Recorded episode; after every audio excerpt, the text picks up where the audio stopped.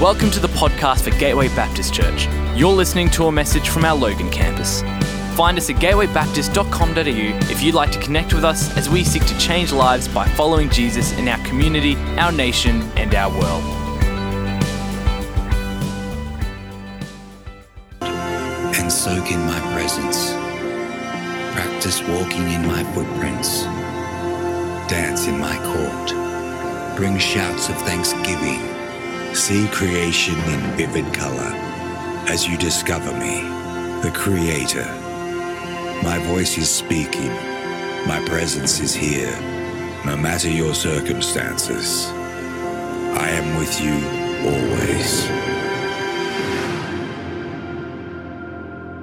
always.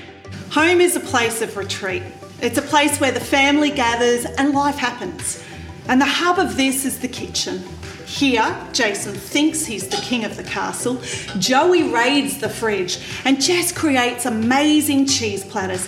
And more recently, it's been taken over by Aurelia's baby bottles. It's busy, sometimes chaotic, with calendars and dishes everywhere.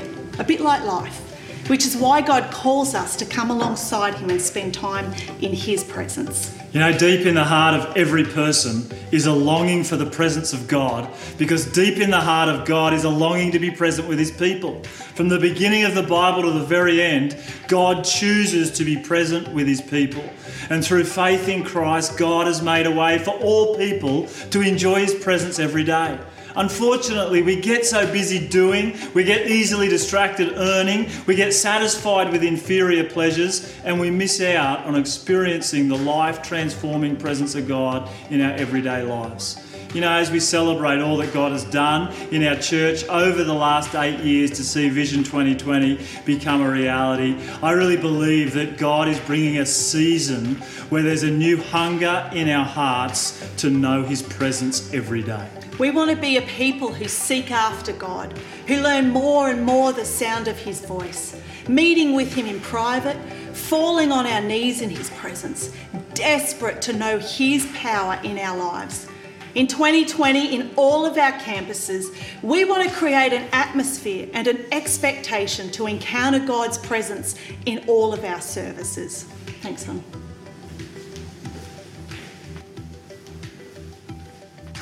I love worship, and I love the way that as I focus on God in worship, he restores my soul. He speaks to me and he fills me afresh with his spirit. We get to experience this together when we gather for worship.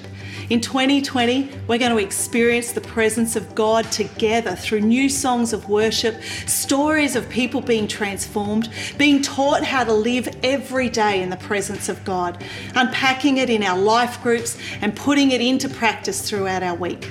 I believe that God will grow a hunger for his presence within us as we commit to meet together to worship him in 2020.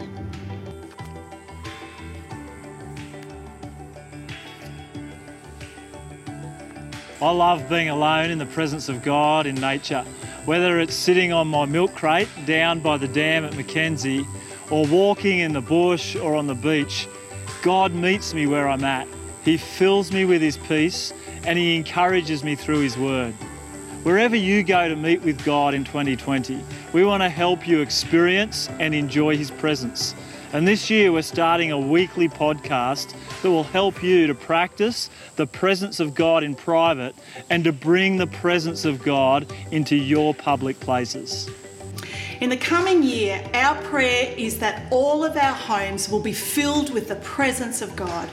Across our campuses, we want to see families come together to experience his presence. Our kids ministry will partner with parents to provide spiritual discussion. We want to see youth and young adult ministries grow as they pray for one another and encounter the Holy Spirit. I'm really looking forward to what God does in our men's and our women's ministries as we build community and help everyone to find their place to belong. You know, in the early church, the presence of God was no longer contained in a temple, but actually in a community of people committed to being his healing presence in a lost and broken world.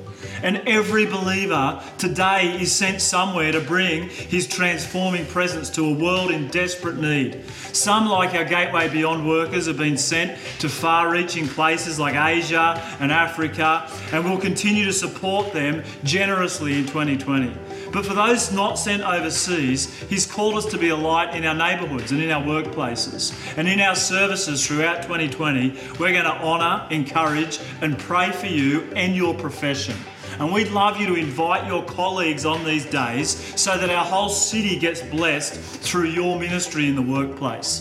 Our Gateway Care Ministries will continue to expand into every campus, transforming the lives of those in great need in our community. And as always, our prayer in 2020 is that more people in more places would come to know Jesus as their Lord and Saviour. I believe God is growing within us a hunger for his presence. Every week in every campus we'll gather to pray, and once a term we'll come together for a multi-campus prayer night to soak in the presence of God. There'll be 2 significant seasons of prayer and fasting in 2020. In February, we'll start praying for blessings over our families and breakthroughs in our community.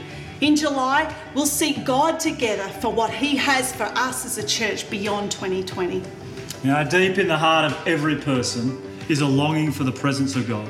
Because deep in the heart of God is a longing to be present with his people.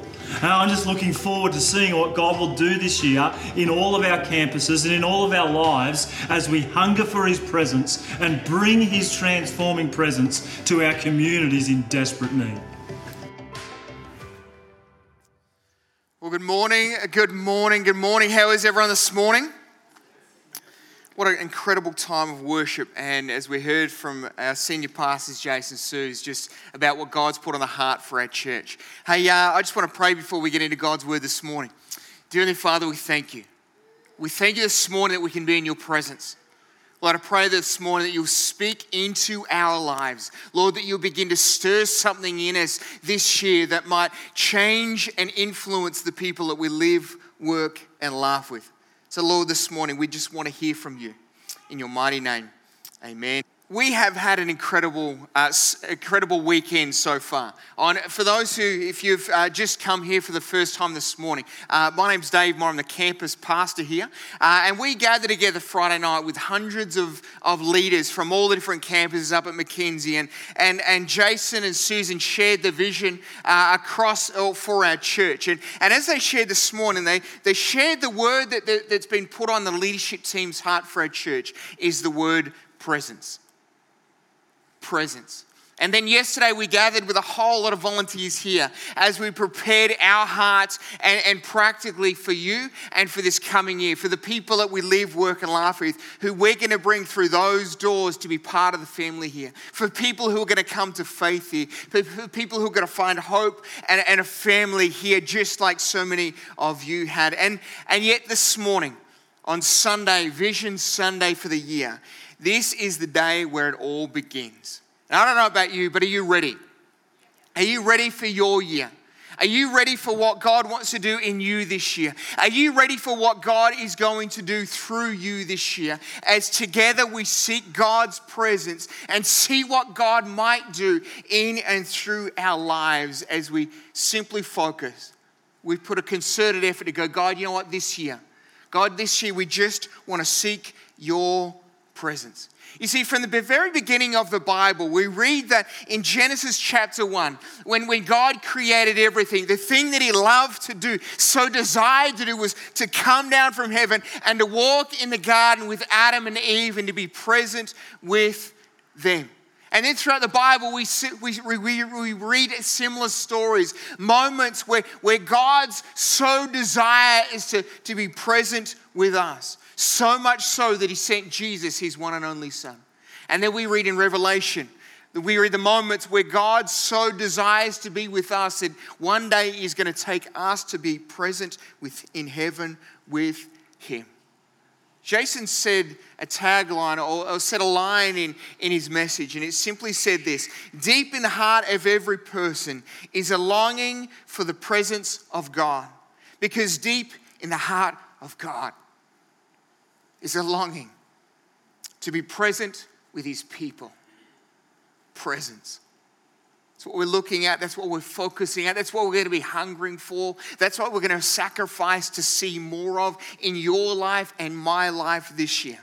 But this morning, as we kind of launch into Vision Sunday, as we launch into the vision that God's put on our hearts this year, as I'm going to share a little bit of the vision for what that looks like for our campus, what that looks like for each and every one of us. I actually just wanted to stop, and we're going to look at a passage in 1 Chronicles chapter 13. And I dare say that it's a passage that probably none of you have read. Or if you read, you did like I did for a long time, that's kind of skim read it and go to the next section. And I'm going to just apologize in advance for a whole lot of names I'm going to get wrong, all right? And you'll get them wrong too. But before we jump into 1 Chronicles chapter 13, what I want to do is just paint a little bit of the picture of what's been happening up until this point. Saul has been king, and Saul has finally come to the point where he has passed away. He's died. And David has become king of Israel. And the Philistine army had raided Jerusalem and had taken the Ark of the Covenant. Now, the Ark of the Covenant was where the Ten Commandments lived and was where God was. And so the Philistine army hearing, and that was their Israel God. And so they came, they plundered the nation of Israel, or the city of Jerusalem, and they took the Ark of the Covenant away with them. And then God didn't like what they'd done. And so he cursed them with boils. And if you don't know what a boil is, think of a massive, massive, massive big zit. So he curses the army and the nation of Philistines with boils. And so they don't like the idea of boils. And so what they make a decision, they're going to put the ark on a cart with an oxen, and they're going to slap the oxen, and they're just going to kind of say goodbye to that, and hopefully goodbye to the boils and the massive big zits as well. And so then this ark and this oxen kind of just meander and wander, and it ends up arriving at a Jew's place, and his name was Abinadab. And then David hears the news. And he hears that now God, who's in the ark, the Ten Commandments that are in the ark, are now free. And they're at Abinadab's house. And so he makes a decision. He gathers together all the generals and said, we've got to go and get the Ark of the Covenant. We've got to go get God. We've got to go and get his presence. And so they run down and they go and grab it, and they set up and prepare a party in Jerusalem from bringing God in a box back to Jerusalem. But then we read this random little part in the story where the Ark of the Covenant is on the cart with the ox.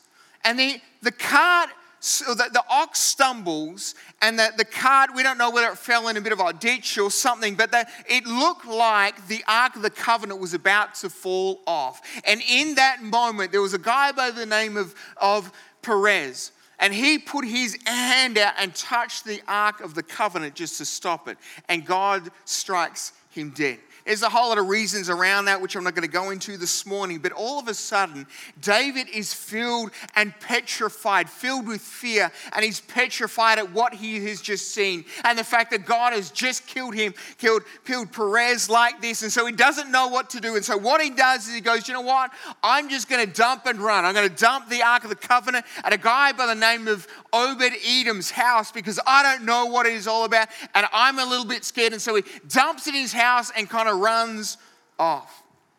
See, King David in that moment realized that the presence of God is powerful. So if you've got your Bibles with you this morning, we're going to open up to 1 Chronicles chapter 13.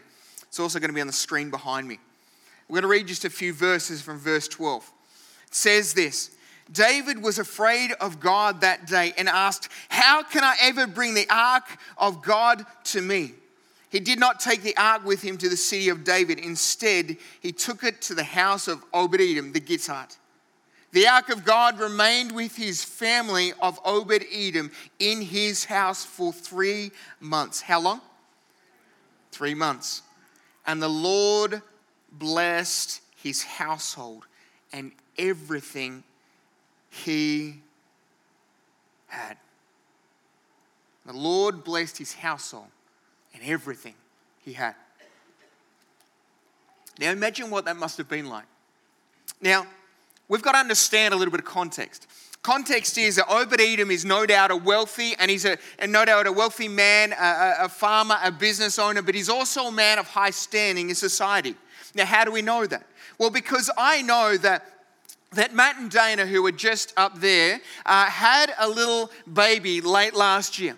This little bundle of joy who I think Matt is holding right now. Is that right? Yeah, good. And hopefully I'm not waking up. And they have this little amazing, beautiful blessing from God. But just suppose, there it is. It's like the Mufasa moment. Ah. Now just suppose for a moment. At the end of the service, they go, you know what? We would really love to have some babysitters. Now Dana's parents are sitting just behind them. So let's just pretend that they're not here for a moment. So just say they go, you know what? We need some babysitters. So what they do is they begin to scour the room like they're going to do in just a moment. They're going to begin to look the room and they begin to look at kind of a variety of different people in the room. And they look at you and they see a shady, dodgy looking character and they kind of make a decision. You know what? I don't think as they looked at you, a dodgy, shady looking character, I'm not implying that everyone's dodgy and shady looking character, I doubt that as they looked at you, that they would have you on speed dial to look after their baby. In verse 14, it says this, the ark of God remained with the family of Obed-Edom in his house for 3 months. How long? 3 months. And the Lord blessed his household and everything he had. I wonder what might have happened. I don't know about you, but I read those moments and I go, I wonder what it would have been like to be Obed-Edom. I wonder what it would have been like to be Obed-Edom's wife and kids. And I wonder what it would have been like to be Obed-Edom's slaves and servants. And it says that everyone, which means everyone in his household is blessed. You know, in my mind, I was kind of thinking about it last night. You know what? I reckon that would have looked like this. You know, they've got animals and they've got, you know, cows and sheep and goats and whatever else you had back then. And I reckon it would have been like, instead of, you know, all of a sudden they're having babies. And all of a sudden, instead of having one baby, they're having triplets or quintuplets or whatever the numbers are after that. All of a sudden, there's babies getting born everywhere and lots of them. You know, I was kind of thinking about it and I was going, you know what? What that would have meant, no doubt, and every parent knows this, that for the next 3 months, their children did not complain about what they were having for dinner once. Every one of the kids and every one of the slaves' kids and servants' kids, everyone's gets straight A's in school. I was thinking about it going, you know what, the crops that they would have had, you know, that may have yielded a ton, you know, per hectare or acre, all of a sudden they're getting 15 or 21 out of the 21 ton out of the same amount of room. The bank calls him, you know, Obed-Edom's doing his business and the bank calls and goes, hey, excuse me, is that Obed-Edom? Yes, it is. Hey, we've realized we've made an accounting error and we're about to give you 3 times the amount of money in all of your accounts just because we made that blooper. Now, I've never had that. That would be a good day, wouldn't it? All of a sudden, his wife goes to MasterChef. She wins MasterChef, gets the book thing, $250,000. The confetti comes from the roof and everything else. You know, he wakes up and his grey hair is no longer grey, and the hair that had disappeared begins to grow back all overnight. You know, he wakes up. He is 25 kilos lighter while he slept, and he got 3 times better looking. Now, none of that I can prove, but I reckon that as he was blessed, Bible says that everything he had was blessed. And now Obed-Edom begins to realize that the presence of God is powerful.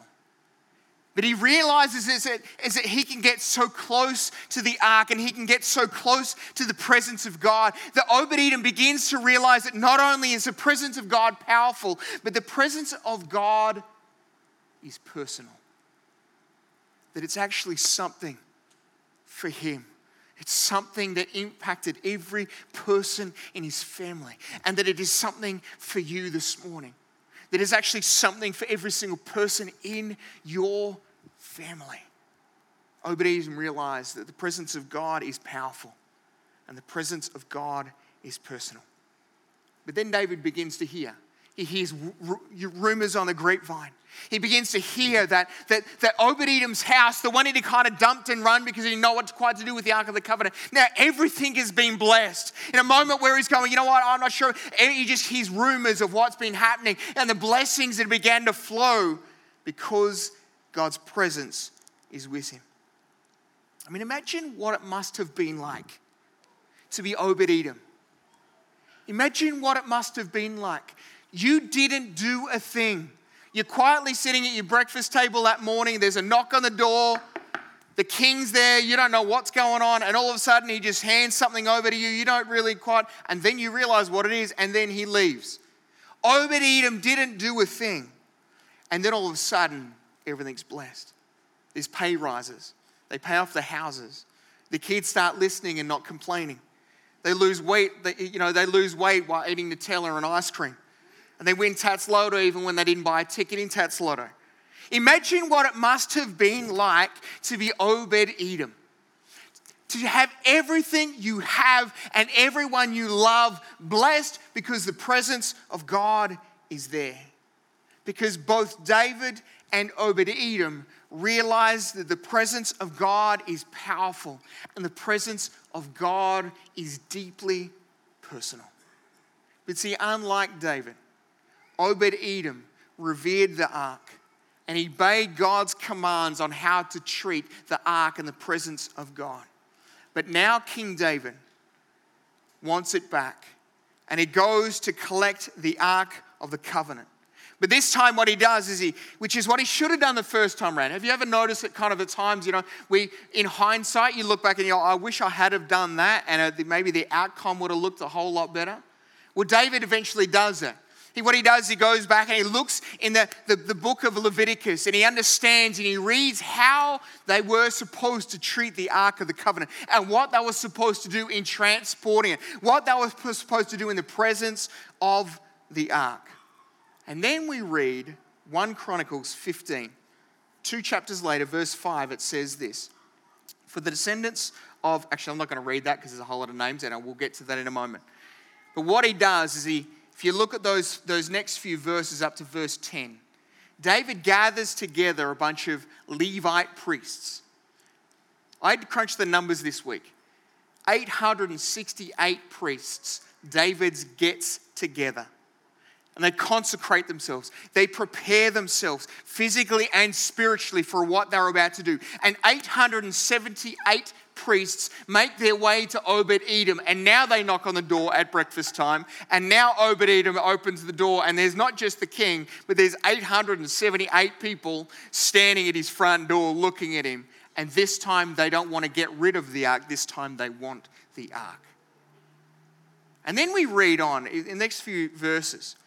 Read on, there's a little bit of interesting thing that says, what happens next is they take the ark, they put it on the cart, they get the oxen, and every 6 steps, they stop and they offer a sacrifice. I can't remember how many steps I was up to. Is anyone counting then? We'll just call it 6. And at that moment, they stop and they offer a sacrifice. And we don't kind of always understand some significance of numbers in the Bible. The number 6 stands for and represents our humanity and our sinful nature. And number 7 is the number of God and his divinity and his perfection. What he was saying is, at 6 steps, I want you to recognize your own need for me. And I want you to recognize your own, where you are with God, that we are not perfect, that we don't have it all right. And yet I want you to come and I want you at number 6, stop and offer a sacrifice. If you think about just in a couple of thousand years, 100 years later, where Jesus, number 7, came as the ultimate sacrifice once and for all. So here they are. They come 6 steps. They offer a sacrifice. Now, can you just stop with me and think practically? Could you imagine how long this would have taken?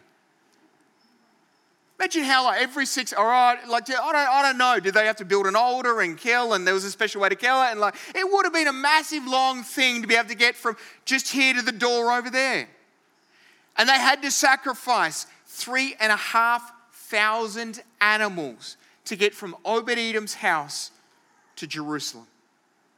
See, they realized that to gain the presence and to get into the presence of God takes a high price. Imagine how long that trip must have taken.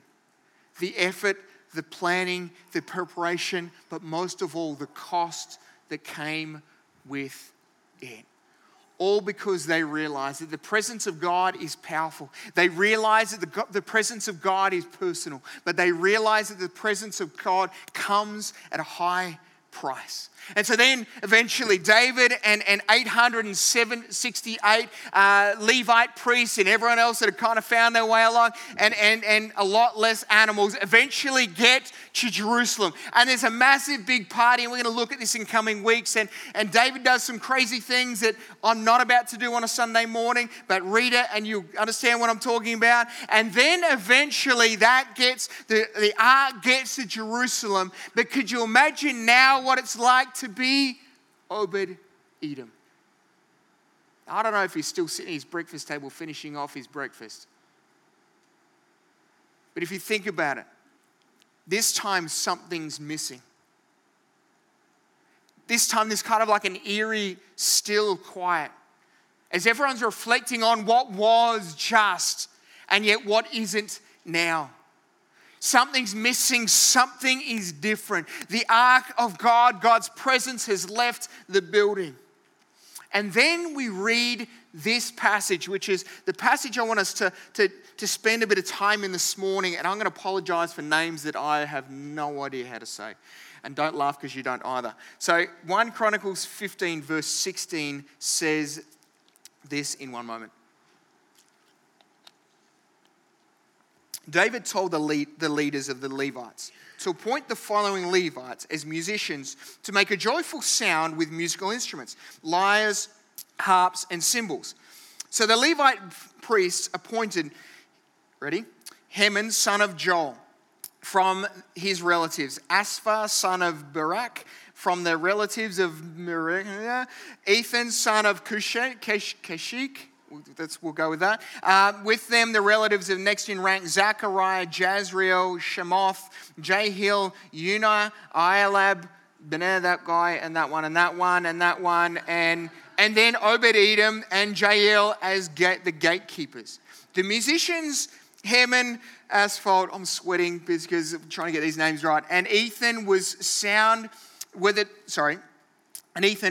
sound the bronze cymbals. Zechariah, Jael, Shemoth, Jehiel, Unat, Eliab, Messina, Benah, were to play the lyres according to Aramoth. And Methaliah, Abadiah, Obed-Edom, Jehiel, Azariah were to play the harp, directing according to the Shemith. Still going? No, it's just we're still going, all right? Chenaniah, the head Levite, was in charge of the singing with a responsibility because he was skillful at it. Barakah, Elanana were the doorkeepers of the ark. Shebetha, Jehoshaphat, Nethiel, Amaziah, Zechariah, Benaniah, and Athazah, and the priests were to blow trumpets before the ark of God. Obed-Edom and the Jehiel were the doorkeepers to the ark. And that's all I am reading of those names. Now, I don't know about you. As I mumbled and bumbled my way across a whole lot of different names, did you notice anything? Did you notice a name that came up 3 times? The same person's name. Who not that long ago had the Ark of the Covenant in his house. See, you've got to remember, Obed-Edom is a wealthy, well-respected man of high standing who had servants and servants to do the menial jobs around him. But then we read verse 18 says that it names the people who were to be the gatekeepers to enter the temple. They were just the guys that kind of as everyone walked in. Just a menial job, not something that was high revered that anyone really noticed. And it numbers and it names those specific people. And guess who was one of those people? Obed-Edom. And then at verse 21, it goes on to say, you know what? And then they needed some harp players. Now, I didn't even know that Obed-Edom played harp, but apparently he played harp or learned harp and was very, very good at it. And so all of a sudden, it just rattles off a group of people's names that were harp players in the temple. And guess who was one of them? Obed-Edom. And then it goes on to say, and you know what? And then they needed some people to kind of to be the gatekeeper, the doorkeeper to enter where the ark was, the most revered place. So it rattles off kind of a list of different people's names. And guess who is on that list of people's names? Obed-Edom. Here is a wealthy man of high standing in society who becomes a gatekeeper, who becomes a harp player, who holds doors open so that people can come in. Welcome to church this morning. Here is a wealthy man of high respect, now lowering himself to do some of the most mundane jobs, all because for 3 months, God's presence was in his building and it changed everything about him. And it changed who he was, and it changed who his kids were, and it made an influence in his family, and it blessed upon blessing across his family's life. And Obed-Edom's life and his family was changed because of the presence of God. But it had been taken. And he gets to this place of hunger. He gets to this place where he's willing to pack up his whole family, hundreds of people, and all of their stuff, and all of their Lego, and all of his tools, and all of the whatevers, and make the long trek all the way to Jerusalem. Why? Because that's where the presence of God was. It wasn't in his house anymore. It had now gone to Jerusalem. Because Obed-Edom realized and discovered that the presence of God is powerful. He knew that the presence of God is personal. But he also knew that the presence of God comes at a high price. See, in the Old Testament, in these moments, we read that the presence of God was confined to a box, or we kind of read different stories where the presence of God came upon a prophet or someone, and they would go and tell a king what God was saying. There was these moments where it was only specific people for specific seasons, where God's presence would come on people, and then it would lift off them again. But then we find the New Testament. And then we come into the New Testament and we read that something changes. We read that something inside is different. The Holy Spirit no longer wants to come and visit, but he wants to come and inhabit. He no longer wants to just kind of hang around for a moment, but he wants to move in. He doesn't want a guest room anymore, but he wants to live inside of every person that loves Jesus and has given their lives to him. And everything begins to change. And everything begins to change inside of us. And we begin to grow like we've never before. And his presence is now no longer somewhere, at some venue that we've got to go to, but it's now found inside of us. My question to you this morning is, how aware of God's presence are you? How welcoming of God's presence are you? And how much do we listen to his presence? Because I don't know about you. At the beginning of a brand new year, as I've been thinking through this and praying over this and going, God, what do you want to say to me? Not as a pastor, but just as a human being. No, not as a pastor, just as a man. Not as a pastor, just as a dad. Not as a pastor, just as a husband. Not as a pastor, but just as a friend. God, what do you want to say to me? What do you want to say to me, your son? And I've realized that I need God's presence more than I've ever need God's presence, because I've now got 3 kids in school, and one of those kids is now a teenager. I need God's presence more than ever. I need God's presence for wisdom. I need God's presence to care. I need God's presence to give me patience. And I need God's presence to try and give me a larger bank account to look after my daughter, who's now spending money like it's going out of fashion, because I'm the dad bank. You see, I need God's presence more than ever. You see, when I say that, I don't want more of God's presence in church, which I do.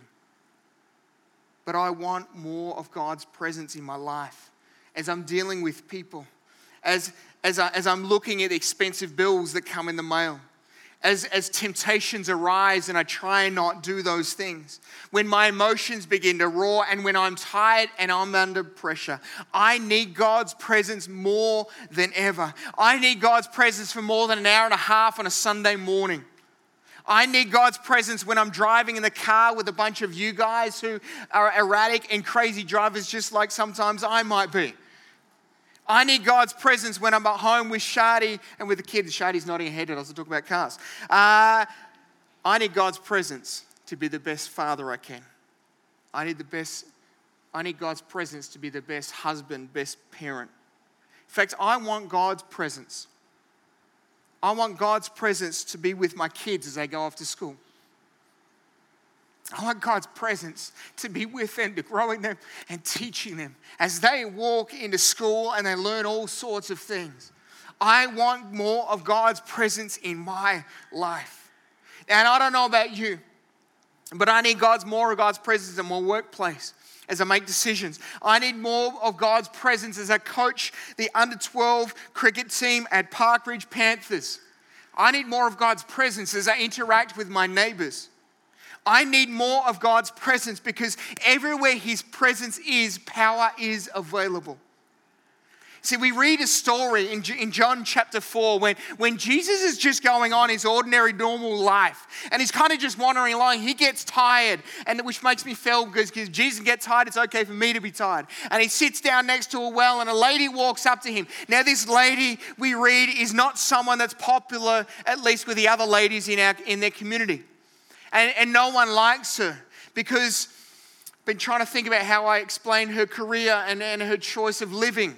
She's been married 5 times and now she's given up on marriage. She's just shacking up with a bunch of different guys. And Jesus stops and acknowledges this woman and begins to allow His presence to impact her. And they have a conversation. As a result of God's presence and the result of that conversation, her life is forever changed. We read a story in Luke chapter 10 where Jesus is just wandering along one day, just doing His normal thing. And all of a sudden, in the distance, He sees up a tree a short guy. And He looks in the trees and thinks, that's a really strange, I don't even know what you're doing in the tree. And he calls Zacchaeus down. Now, Zacchaeus wasn't someone that everyone loved either because he was a tax collector. In other words, his job was to rip off his fellow Jews, to make a lot of money off them and give a little bit to the Roman Empire. So no one liked him. And Jesus stops in the middle of a crowd and everything He's doing. He stops, He looks at Zacchaeus and says, hey, mate, come down. In fact, you know what? Don't just come down, but I'm having dinner at your place today. He invites himself over. And the result of that one interaction, that one conversation, Zacchaeus' life is forever changed. And he goes, you know what? I realize that the presence of God comes at a high price. And so what I'm going to do, because I realize what I've done, I'm giving everything back. Every person that I've ripped off, the money's going back to you. And then he says, he makes this statement, and anything I have left, half or more, I'm going to give to the poor. He's gone from the very, very most rich and affluent to down and out. And his life is changed because of one encounter with God's presence. See, wherever His presence is, power is available. See, this year we're believing that we will see blessing and breakthrough as together we all together go on this journey of seeking God's presence for my life and your life, for my home and your home, for my workplace and your workplace, and my neighbors and your neighbors, and the people that we live, work, and laugh with. And together as we go on this journey of seeking God's presence, that we might see breakthrough and blessing like we've never seen before. And church, as I've been praying and talking with the leadership team here and talking with Emma and Cherith and kind of thinking through, God, what do you want to do here? I mean, presence is a great thing and we need more of it. And I've just told you I need more of it and I trust that you need more of it. But what is the vision? What are some of the things that you want to do through your presence and through God's blessing in our campus this year? So things that we feel like God's calling us to do this year. And you've heard me talk about it before, but this year, I promise, we will build a building in that back corner. And in that building, it will be a building for our kids and our grandkids. It will be a building that's built purposely for them, for our young people. But it's also a building that's going to be built purposely so that we can launch our wholeness and counseling center here, so that we can provide a resource to you and to me and to our wider community. You know, we're going to build a building that's also going to be able to house and launch our Gateway Care Ministries. As we look into our community to say, how can we help? God has given us much, and we want to serve, and we want to love on, and we want to care for our community. And we are going to building so that we're going to build a building so that we can do that. We're going to launch 15 to 20 new life groups this year. You see, as I talk about a building, you know, that will impact us, certainly. But it'll actually impact our wider community. But as I talk about life groups have the potential to impact every single one of you as they've impacted me. So this year we're going to launch 15 to 20 new life groups because we need to make more life groups available for every one of you so that you can grow, that you can laugh, that you can cry, that you can drink great coffee and eat great food with a community of people who notice you and who love on you. We're going to launch our Young Adults Ministry this year. I'm so excited about Mike and Vicky down the front row just here. Mike leads worship up here, and Mike and Vicky are an incredible gift and amazing people into our church, and they're going to run Young Adults this year. Run a ministry that's designed at one of the most challenging and complicated seasons in life. And they're going to go, you know what, we want to love on young people. We want to help just get around young people and build a community of young people, of young adults here. And then we're going to make a commitment together to go on a journey to make more space for more people. Because Jesus loves people. And we love people. Yeah, we make a statement, I've said this so many times, that we make a statement that every person who walks through those doors is welcome. Every person, every one of you, every person that we live, work, and laugh with is welcome through those doors. It's not going to get judged according to anything. But we need to create space so that more people can come and find a hope that's found in Jesus. They can find a hope and a family and a community of people that will just love on them with no strings attached. So stay tuned this year. There's going to be more things that will be happening this year. Be praying this year for our campus, for our church as 5 different locations. And we're doing this because deep in the heart of every person is a longing for the presence of God. Because deep in the heart of God is a longing to be present with his people. Just want to let that sink in.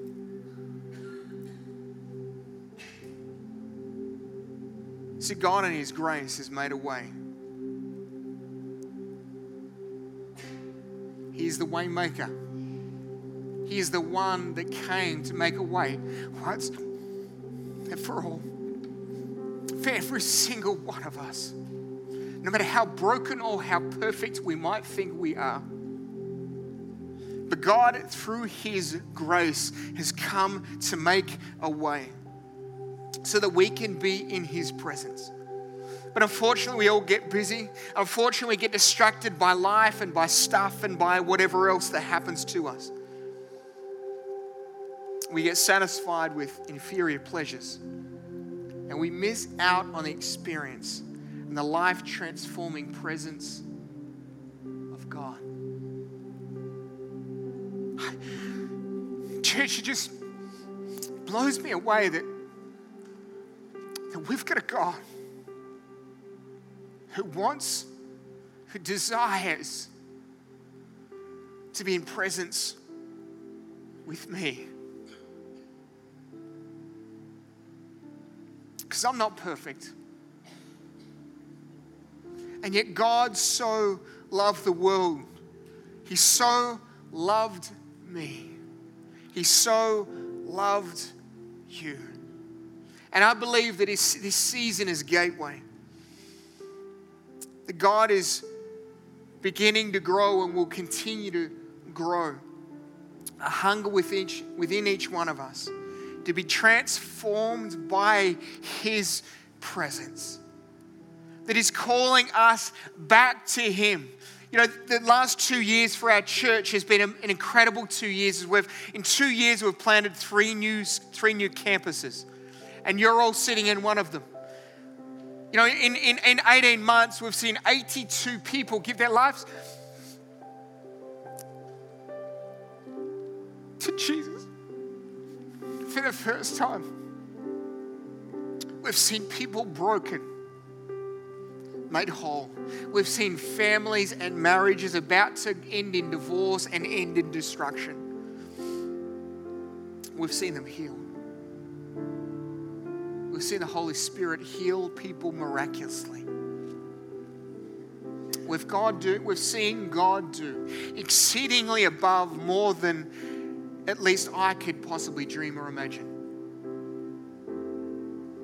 And yet God is calling us in the midst of so many things. He's calling us back to an intimacy, back to his presence. Where he's just saying, you know what, it's not about all this stuff and they're good, but I just want you to come back into my presence. I just want you to come back into connection with me again. So this morning I want to ask you a question. What are you consumed by? See, the thing that stands out to me about Obed-Edom's story is this. Obed-Edom had it all. He was wealthy. He was affluent. He had everything. Well, he thought he had everything. Then all of a sudden, the presence of God comes. And then all of a sudden, the presence of God leaves. And he realizes he has nothing. He thought he had it all. And now he realized he had nothing. Nothing of eternal worth, nothing of significance, nothing that really made a difference in life. And so what he did is he packed up everything. What he did is he gave it all away. He did whatever he had to do simply to make the trek with all of his family to Jerusalem, to do some low menial jobs, just so that he could get into the presence of God again. I want to ask you just a really simple question. What are you distracted by? What are you consumed by? This morning, as I was sitting in Ruben's bedroom this morning, it's kind of on a Sunday morning with all the kids up and everything else, it's the room I go to kind of just go over my sermon and just go, God, what do you want to say this morning? So I'm sitting on Ruben's bed. And I go, Goldie, what do you want from me? What do you want to say to our church this morning? And I felt God drop one word into my heart for each one of you this morning. And that's the word alignment. What he wants to do this morning is he wants us to realign our lives. To just put everything back into focus again. To realign, to step back from some things, to say no to some things. You know, Cherith talked about that next Sunday I'm going to preach on fasting. It's not something I love to do. I've done it a couple of short times and I was successful and somewhat not so successful as I didn't eat food. So God's been challenging me. Are you more hungry for my presence or are you more hungry for your steak? So from next week, challenging our church to go, you know what, will we together fast? Now that might mean, we'll talk about it more next week, it might be a social media fast, or it might be switching the TV off for the next 21 days, or it might be whatever it might be for you. Can I ask you to pray this week? God, what is it of significance in my life that I need to be more hungry for you, and I need to be more hungry for your presence than just simply my phone and so I can scroll through Instagram or Facebook. God, I need to be more hungry for you than what food enters my stomach today. And then see what God will, not might, but will do as we seek God and his presence this year. What do you need to realign this morning? What do you need to shift the focus from this morning? You know, and if you're anything like me, I can try and do some of this on my own, and I probably have more failures than successes. You know what helps me? first and foremost is God, but you know what helps me? Is people around me. It's the people around me who will keep me accountable. It's the people around me to ask how I'm going in those seasons, in those moments, in my realignment and the shifts and the tweaks. It's those moments where I go, God, you know what? I'm gonna do something that is scary for so many of us. But I'm gonna actually come down the front and seek to get prayer and support and say, God, you know what? This morning I need to get things realigned. This morning the pre-team's gonna come. In fact, if they want to just start making their way down now. As we pray for you, as we stand with you. Going, you know what, God, I want more of your presence this year, and I need to realign some things. This morning, last thing I want to do, and one of the most important, is I'm going to ask you, maybe you've been coming along to church for a few weeks, a few months, or maybe it's your first time this morning, and you've been hearing about a God who wants a relationship with you. There's a God who wants connection with you. That you've made mistakes just like I've made mistakes. This morning you can begin a brand new journey with Him. Forgiveness from your past. Forgiveness from the sins and the things that we've done, and receive a new life, a new eternity, a new purpose. So this morning, what I'm going to do is I'm going to pray your prayer, which I'm going to invite every one of us to pray this morning. So if you want to close your eyes for a moment, let's pray this prayer together. Lord Jesus, for too long, I've kept you out of my life. I know that I'm a sinner, and I cannot save myself. No longer will I close the door when I hear you knocking. By faith, I gratefully receive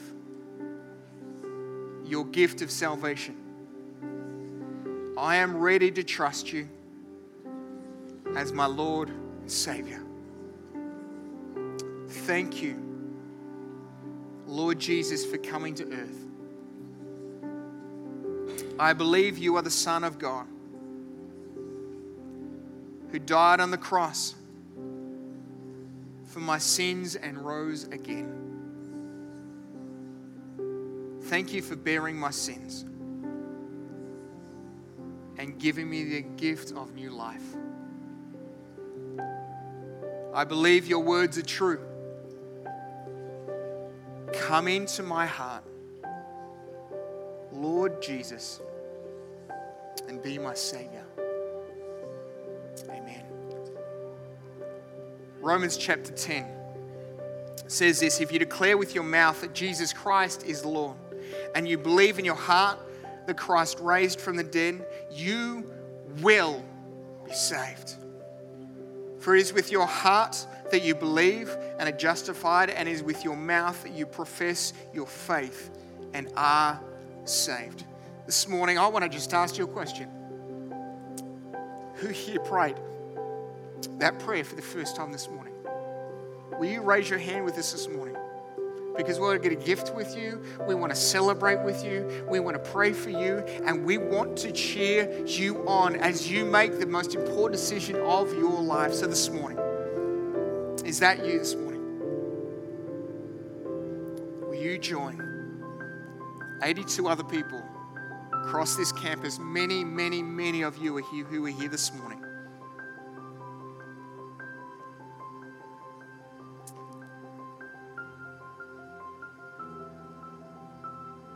That's awesome. We're going to do it again next week, and the week after, and the week after, because there's still people that need Jesus. This morning, the team's going to lead us in a time of worship, time of reflection. The prayer team's down the front, and we want to pray with you, and we want to stand with you as you make some shifts and tweaks and realignments today. Say, you know what, God, I need more of your presence this year. I need more of it in my life, in my family, and whatever else it is. But God, there's some things that I need to do this morning, some business that I need to make, just to make some slight tweaks and some slight shifts, because I want more of your presence. So church, why don't we stand this morning? As the team leads us in worship, why don't you come forward for prayer across this place this morning? Welcome to the podcast for Gateway Baptist Church. You're listening to a message from our Logan campus. Find us at gatewaybaptist.com.au if you'd like to connect with us as we seek to change lives by following Jesus in our community, our nation, and our world.